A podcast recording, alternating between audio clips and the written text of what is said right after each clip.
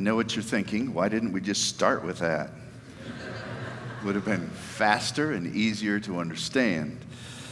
Well, we are coming to our last study in the book of Job, and that, by the way, is from our children's ministry department. That is part of the curriculum they've been studying. They've actually been going through the book of Job as we have been going through the book of Job, apparently at a much faster pace. When we think about Job, we come to the end of the book realizing this Job doesn't get answers. But he gets something even better. I think it's helpful for us to see the very last words that uh, Job gave, the last words of his last speech, because there's something pretty amazing in this declaration.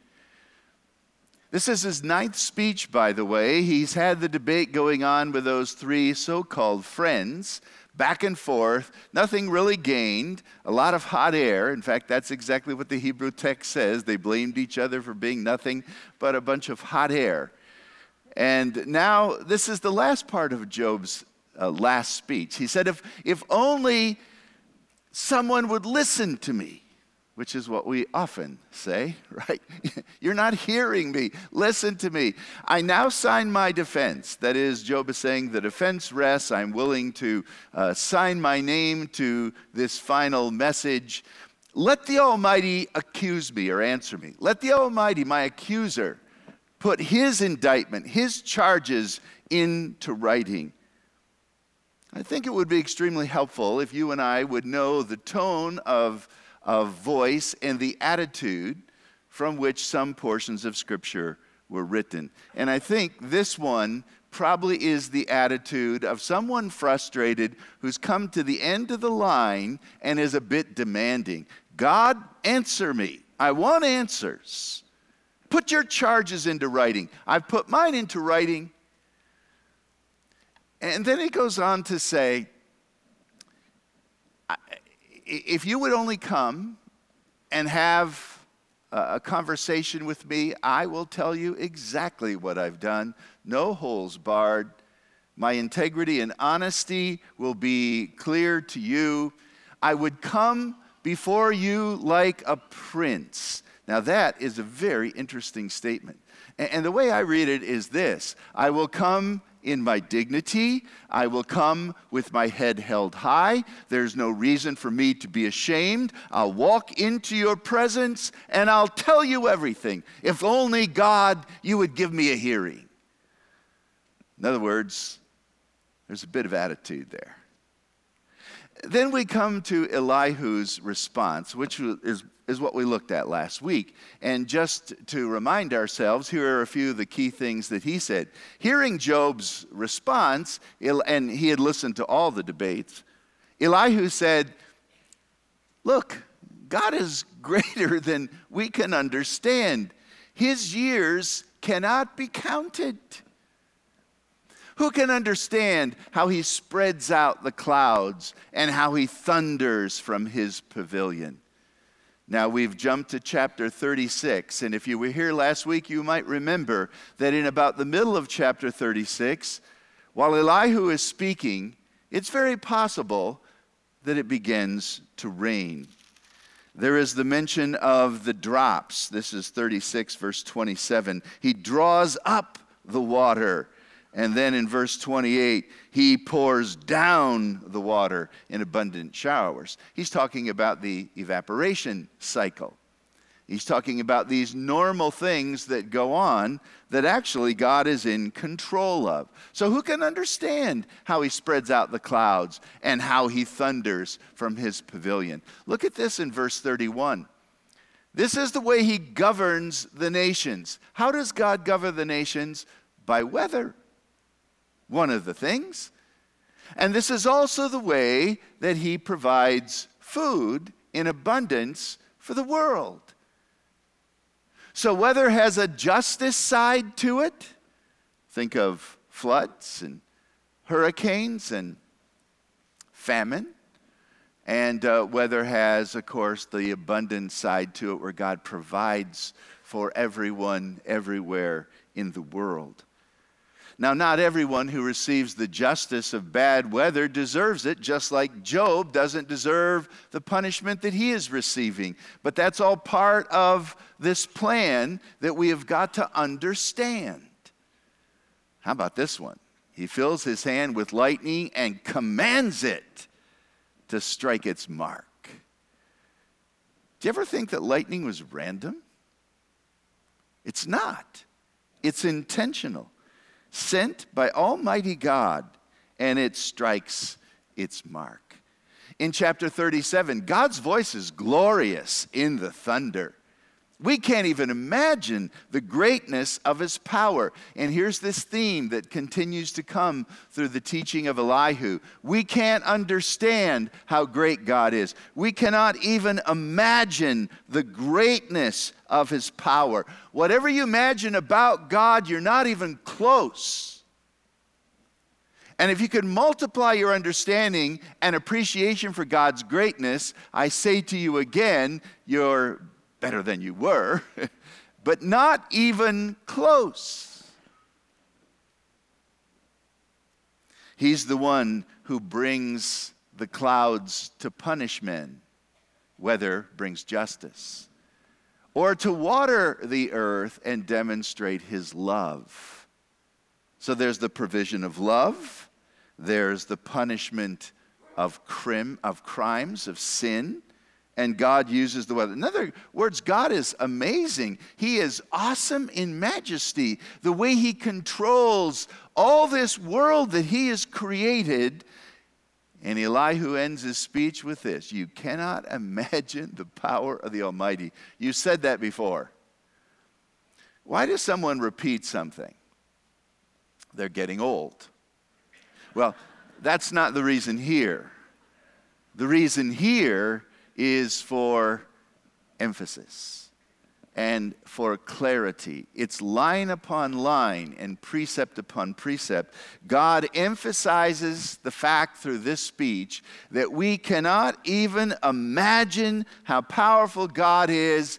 And even though He's just and righteous, He doesn't abuse this power and He doesn't oppress. That was one of Job's complaints. God is my enemy. He's put a target on my back. He's shooting his arrows toward me. He's oppressing me, and he won't answer me. And I've done nothing wrong. I'm innocent. And so Elihu simply says, Don't you realize that God is bigger than you think or even imagine? Wow, if we could get that from the study of the book of Job. In fact, you cannot understand rightly what you should understand from the book of Job unless you get this God is bigger than you think. No wonder people everywhere fear him. What is it to fear him? To revere him. The wise show him reverence. Dost thou fear God? It's a great question. In uh, the book of Romans, there's a quotation from the Old Testament that says, The wicked, there's no fear of God before their eyes. How, how could you define an unbeliever? There is no fear of God before their eyes. How do you define a believer? They fear God and act accordingly. So, this is a great concept, and it's not the terror that drives us away, it's the awesomeness, the word we've already seen, that draws us in. It's the respect and the admiration and the desire of surrender and devotion because he is so great. So, the four messages of Elihu basically have this same theme God is bigger than you think. Now, coming to chapter 38, and I hope you follow along in your Bibles as we're going to be jumping in and out. This is when God speaks. God begins to speak in chapter 38. And notice, the Lord answered Job out of the storm. Again, I don't know how this happened, but if it's possible that rain was beginning to come down, and Elihu's last thoughts are dealing with the clouds and rain and lightning and how God controls the weather, maybe it's at this point that the water, the, the heavens just let loose with a shower, a deluge, and thunder begins to be as loud as it's ever been, and God speaks. Hey, this has happened before. It happened when Moses was on Mount Sinai and he spoke to God, and there was thunder and lightning. It happened to Ezekiel when he saw the images of God and the holy temple. There was thunder and lightning. There's something awesome about that. And when we are in an awesome thunderstorm, don't we feel rather insignificant? You're looking for cover. and here God begins to speak out of the storm. By the way, this is going to be repeated in chapter 40. So while God is talking, the storm is coming down. And what awesome effect. So, this is what the Lord says Who is this that darkens my counsel? I don't know how to do the voice of God, but think of something awesome. Perfect diction. Who speaks words without knowledge? He's referring to Job. We know this is Job because at the end of God's speech, Job says, This is me. I'm the one who darkens your counsel. What does it mean to darken someone's counsel? You obscure it, you confuse it, you muddy it up so that it's not clear. Instead of being bright and understandable, now it is difficult to discern. You've complicated the matters. And there are some who preach God's word who do a great job at making clear things complicated. It's a gift. the things of God that all of us should understand are sometimes taken through the mind of a theologian to the place where no one can understand them, including the theologian himself. H.A. Uh, Ironside, one of those great pastors, pastor of Moody Church years ago, had the enviable uh, moniker placed on him that he was the man who could make complex things simple. But here, Job is complicating the matter. You're speaking words without knowing what you're saying. Brace yourself like a man, Job. You want me to answer your questions? I'm going to question you, and you're going to answer me. That's an amazing switch. Job now at chapter after chapter is saying, God, I want answers. When are you going to speak? Where are you? How come you don't show yourself? It's time for you to come down. I've laid, I finished my defense. Now you tell me what the charges are. I'm waiting. Come on. And God says, brace yourself, Job. I'm going to ask you a few questions. Yeah, he does. I, I counted about 88 questions. Now, that may be off a little bit because sometimes he asks the same question twice in a slightly different way, which is uh, very characteristic of Hebrew uh, literature and poetry, where you have a couplet. The second line says the same thing as the first or complements uh, the first line. And so you've got a lot of that going on. But now it's time for God to speak. Look at some of these, and we'll not read all 88. But he says in verse 4 Job, where were you when I laid the earth's foundation? Come on, tell me if you understand. Who marked off its dimensions? Surely you know. Who stretched a measuring line across it? On what were its footing set? Who laid its cornerstone while the morning stars sang together and the angels shouted for joy? And so he begins to talk about the formation of creation and, uh, with sarcasm. He systematically dismantles Job's self confidence. He bombards him with a series of questions about creation. Verse 12 Have you ever given orders to the morning sun or shown the dawn its place? Verse 16 Have you journeyed to the springs of the sea or walked in the recesses of the deep? Verse 22 Have you entered the storehouses of the snow or seen the storehouses of the hail? On and on he goes. Have you dealt with the constellations in the sky? Job, do you know the laws of heaven? Verse 33. Do you teach the animals how to hunt? When you get into chapter 39, he begins to ask Job questions, not just about the formation of creation, but the management of creation. And he mentions all kinds of animals mountain goats, deer, bear, donkeys, ox, ostrich. He has a lot of fun with the ostrich in chapter uh, 39, verse 13. The guy's got wings, flaps joyfully, but he can't fly. He's kind of dumb, and he was made that way. Talks about birds, horse, hawk, the eagle. Amazing poetry, beautiful poetry. Question after question after question. And Job doesn't even have a chance to answer until we get to chapter 40, and God says, Will the one who contends with the Almighty correct him? Let him accuse God. Answer him. And now Job has the first chance to respond. And this is chapter 40, verse 3. Then Job answered the Lord, I am unworthy. How can I even reply to you?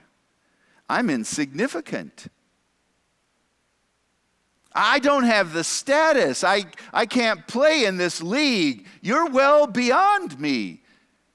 And he probably learned that with the first five questions, but God just kept questioning him one after the other. He says, I am unworthy, so I put my hand to my mouth. I can't even speak. I spoke once before, but now I have no answer. Twice, but I'll be silent from here on out. And as one theologian said it, God quickly reduces Job to quivering mush. Job has nothing left to say. So God is done, right? Wrong. He's only done about 60 questions, and he's got maybe another 20 questions to go. And so, what does he say? He says the same thing as he did at the beginning of chapter 38. The Lord spoke to Job again out of the storm. Brace yourself like a man. You think you're going to question me? I'm going to question you. And you will give me an answer, Job. And on he goes with a series of questions. In chapter 40, he talks about, in verse 15, the behemoth, as it's translated in the NIV. Some people think that he's probably talking about the hippopotamus, but we're not exactly sure. It's, uh, it's the Hebrew transliteration of the word super beast. I kind of like super beast better than behemoth. But the idea is now God is talking about some of the largest creatures he's made. And Job, since you didn't create all things and you can't manage creation, how about if you just handle some of my bigger creatures? And Job has got to admit he can't even do that. So when you get into chapter 41, it's Leviathan, which in some places is understood as a mythical creature, but some theologians believe he's talking about the crocodile. Except when you get down later on in chapter 41, verse 18, it sounds like he's talking about a dragon who speaks and fire comes out. But remember, this is poetry, and he might just be speaking about uh, uh, some beast we don't even know about. Some people might even think of the concept, concept of, of a large animal that somehow made it through all of uh, the times of God's punishment on earth. We don't know, but the whole point is here are a couple of big creatures crocodile, hippopotamus, whatever it might be. Can you handle these? Can you tame these? And the answer is no. And after some 80 plus questions, we now come to chapter 42. And then Job replied to the Lord and said, I know that you can do all things, and no plan of yours will be thwarted. When we come to this place, this is Job's confession of faith. This is the acknowledgement that God is great, without limitations. And the word plan is counsel. That is your will, your determined strategy. Your agenda cannot be thwarted. And that is true.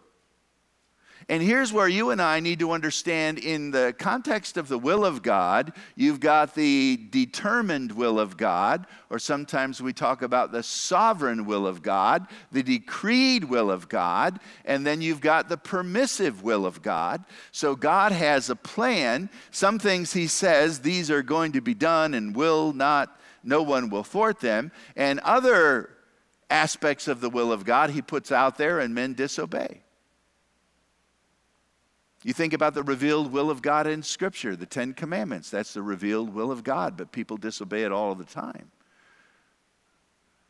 But then when God says, I'm going to send my son and he's going to save humanity, he says, This will happen and no one will stop my hand, no one will thwart my plan. And all of it in the end is God's will, whether intentional by him or allowed with reference to sinful consequences. Job now knows that God can do everything. Is that in your theology? God is bigger than you think, and God can do all that He wants to do. Put that next to your problem. No plan of His is ever thwarted. Job says, You asked, Who is this that obscures my counsel without knowledge, my plan? Job says, I'm the guy. You asked this back in chapter 38, and now after all the questioning, Job has to say, Surely I spoke of things I didn't understand, things too wonderful for me to know. And it's the mystery part of it that you and I need to grasp. If God is bigger than we can think, there has to be a lot of mystery between God way up here and us way down here. And that ministry we can uh, begin to approach, but we cannot penetrate. If you and I could know the mystery of God, we'd have to be God, right? Now, sometimes he reveals mysteries to us, and they're revealed in Scripture, but nonetheless, we cannot get through the mystery between us and God so that we might truly understand who God is. And the Lord mercifully relieves Job of trying. Blessed will you be when you recognize that God is greater than you. There's a ton of mystery between you and God, and you better stop trying to figure it all out. Now, I'm okay with figuring it all out as long as you can come to the end of that time of trying to figure and say, you know what, God is God and I'm not, and I'm good with that. Our problem is we try to figure it out and we can't, so we're upset. And then we keep figuring out, we can't, so we get upset. And God's the one we blame for it. Until we're absolutely clear that God is God and we are not, we'll be forever clamoring for Him to explain Himself. Explain yourself to me. Who are you again? That you would demand from God such explanations. By the way, did you notice that God didn't give Job any explanations? What did he give him? He gave him a revelation of himself. Because what you need more than explanations are you, you need a clear revelation of God. And that's what he just gave Job.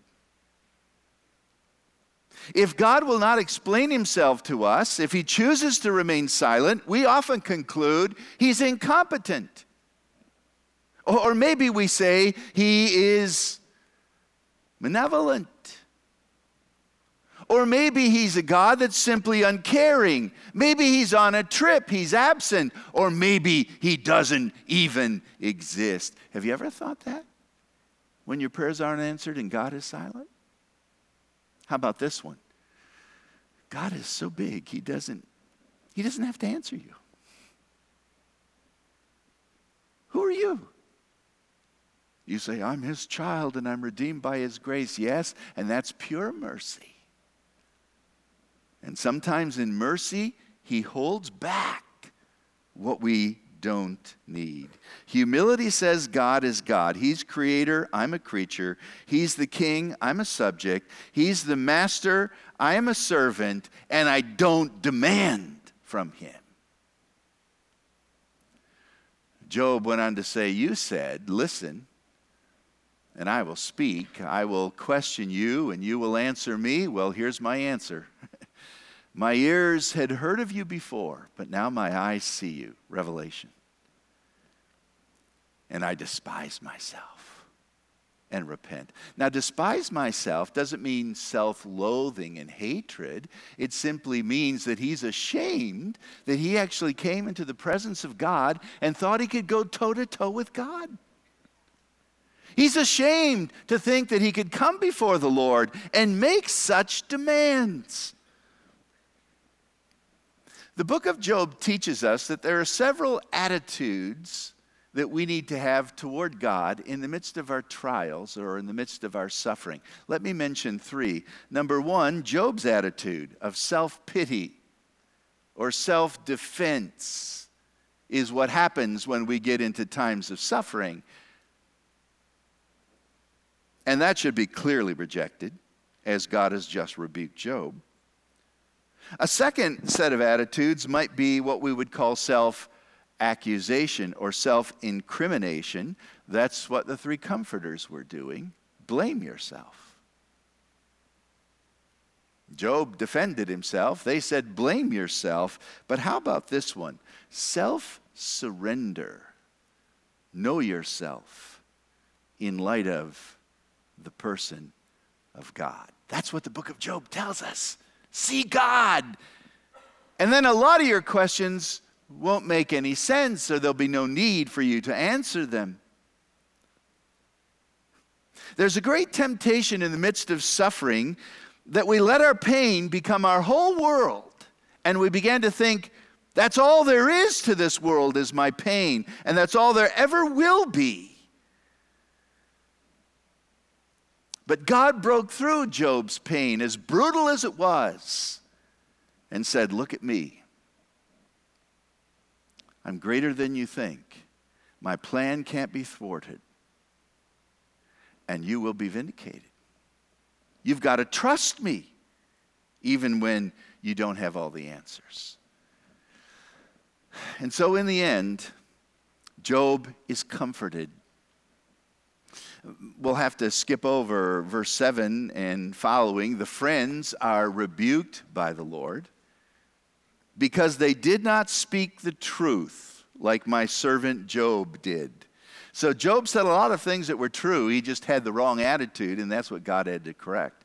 Job didn't have to repent for his sin that brought on punishment because that didn't happen, but Job was ashamed and repented of his selfishness and the fact that he thought he could correct God.